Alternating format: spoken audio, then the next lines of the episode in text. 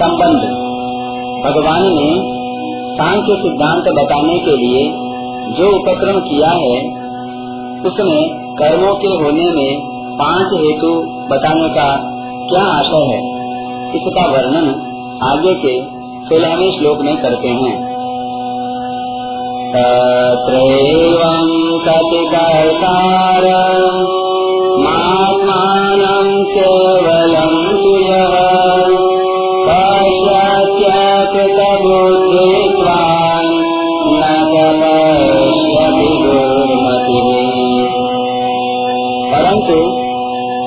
पाँच हेतुओं के होने पर भी जो उस कर्मों के विषय में केवल शुद्ध आत्मा को कर्ता मानता है, वह दुर्मति ठीक नहीं समझता, क्योंकि उसकी बुद्धि शुद्ध नहीं है।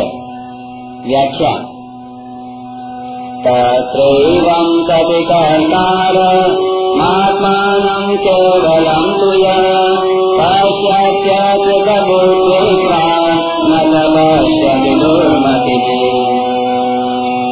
कर्म होते हैं, वे सब अधिष्ठान, कर्ता, करण, चेष्टा और दैव, इन पाँच हेतुओं से ही होते हैं, अपने स्वरूप से नहीं। परंतु ऐसा होने पर भी जो पुरुष अपने स्वरूप को कर्ता मान लेता है, उसकी बुद्धि शुद्ध नहीं है। अकृत बुद्धित्वात, अर्थात उसने विवेक विचार को महत्व नहीं दिया है। जड़ और चेतन का प्रकृति और पुरुष का जो वास्तविक विवेक है, अलगाव है, उसकी तरफ़ उसने ध्यान नहीं दिया है। इसलिए उसकी बुद्धि में दोष आ गया है। उस दोष के कारण वह अपने को कर्ता मान लेता है। यहाँ आए अकृत बुद्धित्वात और दुर्मति पदों का समान अर्थ दिखते हुए भी इनमें थोड़ा फ़र्क है। अकृत बुद्धित्वात पद हेतु के रूप में आया है। और दुर्मति ही पद कर्ता के विशेषण के रूप में आया है। अर्थात, कर्ता के दुर्मति होने में अकृत बुद्धि ही हेतु है। तात्पर्य है कि बुद्धि को शुद्ध न करने से, अर्थात, बुद्धि में विवेक जागृत न करने से ही वह दुर्मति है। अगर वह विवेक को जागृत करता तो वह दुर्मति नहीं रहता। केवल शुद्ध आत्मा कुछ नहीं करता, न करोति, न लिप्यते। परंतु तादात्म्य के कारण मैं नहीं करता हूँ, ऐसा बोध नहीं होता। बोध न होने में अकृत बुद्धि ही कारण है। अर्थात जिसने बुद्धि को शुद्ध नहीं किया है, वह दुर्मति ही अपने को कर्ता मान लेता है, जबकि शुद्ध आत्मा में कर्तृत्व नहीं है।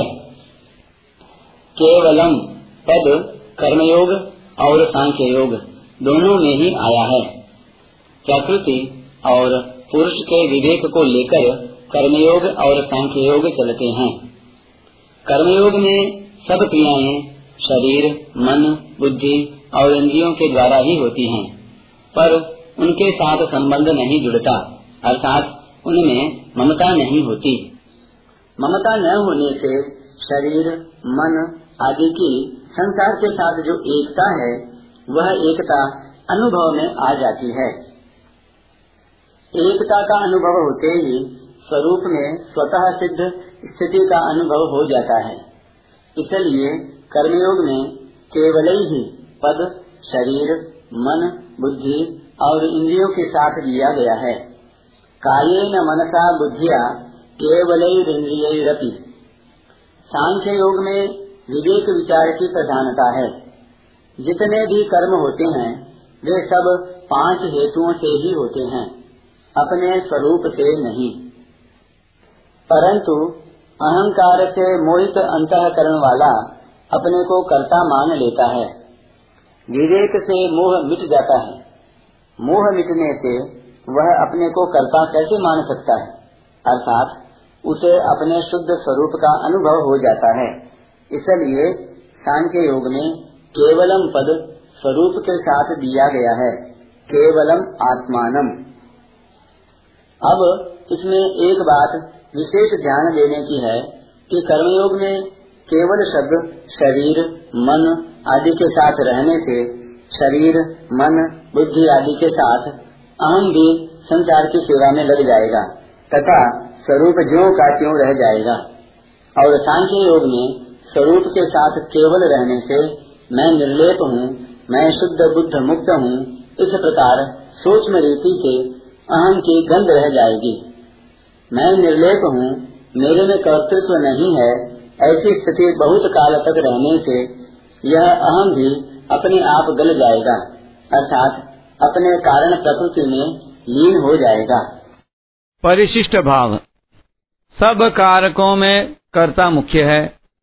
कर्ता में चेतन की झलक आती है। अन्य कारकों में नहीं। वास्तव में कर्ता नाम चेतन का नहीं है। यह माना हुआ करता है। अहंकार विमूढ़ आत्मा कर्ता हमिति मन्यते। इसलिए भगवान ने यहाँ अपने वास्तविक स्वरूप को कर्ता मानने वाले की निंदा की है कि उसकी बुद्धि शुद्ध नहीं है। वह दुर्मति है। कारण कि स्वरूप में कर्तृत्व और भोक्तृत्व दोनों ही नहीं हैं। शरीरस्थोपि कौंतेय न करोति, न लिप्यते। मूल में ये नहीं है, तभी इनका त्याग होता है। ये कर्तृत्व, भोक्तृत्व न भगवान के बनाए हुए हैं, न प्रकृति के प्रत्युत जीव के बनाए हुए हैं। वास्तव में कर्ता कोई नहीं है। न तो चेतन करता है और न जड़ करता है। अगर कर्ता मानना ही पड़े तो वह जड़ में ही माना जाएगा। इसको भगवान ने गीता में कई प्रकार से बताया है। जैसे संपूर्ण क्रियाएँ प्रकृति के द्वारा ही होती हैं। अर्थात, प्रकृति करता है। तेरहवें अध्याय का उन्तीसवां श्लोक। संपूर्ण क्रियाएँ गुणों के द्वारा होती हैं। गुण ही गुणों में बरत रहे हैं। अर्थात, गुण करता है। तीसरे अध्याय का सत्ताईसवां, अट्ठाईसवां और चौदहवें अध्याय का तेईसवां श्लोक है। इंद्रियाँ ही इंद्रियों के विषयों में बरत रही हैं। अर्थात इंद्रियाँ करता है। ये पाँचवें अध्याय का नवा श्लोक है। तात्पर्य है कि कर्तृत्व प्रकृति में ही है, स्वरूप में नहीं। इसीलिए अपने चेतन स्वरूप में स्थित तत्वज्ञ महापुरुष मैं कुछ भी नहीं करता हूँ, ऐसा अनुभव करता है। नैव किंचित करो करोमीति युक्तो मन्येत तत्वित भगवान भी कहते हैं कि जब मनुष्य गुणों के सिवाय अन्य किसी को करता नहीं देखता, अर्थात वह क्रिया मात्र में ऐसा अनुभव करता है कि गुणों के सिवाय दूसरा कोई करता नहीं है, और अपने को गुणों से बिल्कुल असंबद्ध अनुभव करता है, जो वास्तव में है। तब वह मेरे स्वरूप को प्राप्त हो जाता है। चौदहवें अध्याय का उन्नीसवां श्लोक है। स्वरूप आत्मा गुणों से सर्वथा रहित है, निर्गुणत्वात्। गुण प्रकाश्य है, स्वरूप प्रकाशक है। गुण परिवर्तनशील हैं, स्वरूप अपरिवर्तनशील है। गुण अनित्य हैं, स्वरूप नित्य है। स्वरूप निर्गुण होते हुए भी जब यह गुणों का संग कर लेता है, तब जन्म मरण में पड़ जाता है। कारणं गुण संगोस्य सदसद योनि जन्मसु। साधक खाने, पीने, सोने, जागने आदि लौकिक क्रियाओं को तो विचार द्वारा प्रकृति में होने वाली सुगमता से मान सकता है। पर वह जप, ध्यान, समाधि आदि पारमार्थिक क्रियाओं को अपने द्वारा होने वाली तथा अपने लिए मानता है। तो यह वास्तव में साधक के लिए बाधक है। कारण कि, ज्ञान योग की दृष्टि से क्रिया चाहे ऊँची से ऊँची हो अथवा नीची से नीची, है वह एक जाति की प्राकृत ही। लाठी घुमाना और माला फेरना दोनों क्रियाएँ अलग अलग होने पर भी प्रकृति में ही हैं। तात्पर्य है कि खाने, पीने, सोने, जागने आदि से लेकर जप, ध्यान, समाधि तक संपूर्ण लौकिक, पारमार्थिक क्रियाएँ प्रकृति में ही हो रही हैं। प्रकृति का संबंध किए बिना क्रिया संभव ही नहीं है। अतः साधक को चाहिए कि वह पारमार्थिक क्रियाओं का त्याग तो न करे, पर उनमें अपना कर्तृत्व न माने। अर्थात उनको अपने द्वारा होने वाली तथा अपने लिए न माने। क्रिया चाहे लौकिक हो, चाहे पारमार्थिक हो, उसका महत्व वास्तव में जड़ता का ही महत्व है।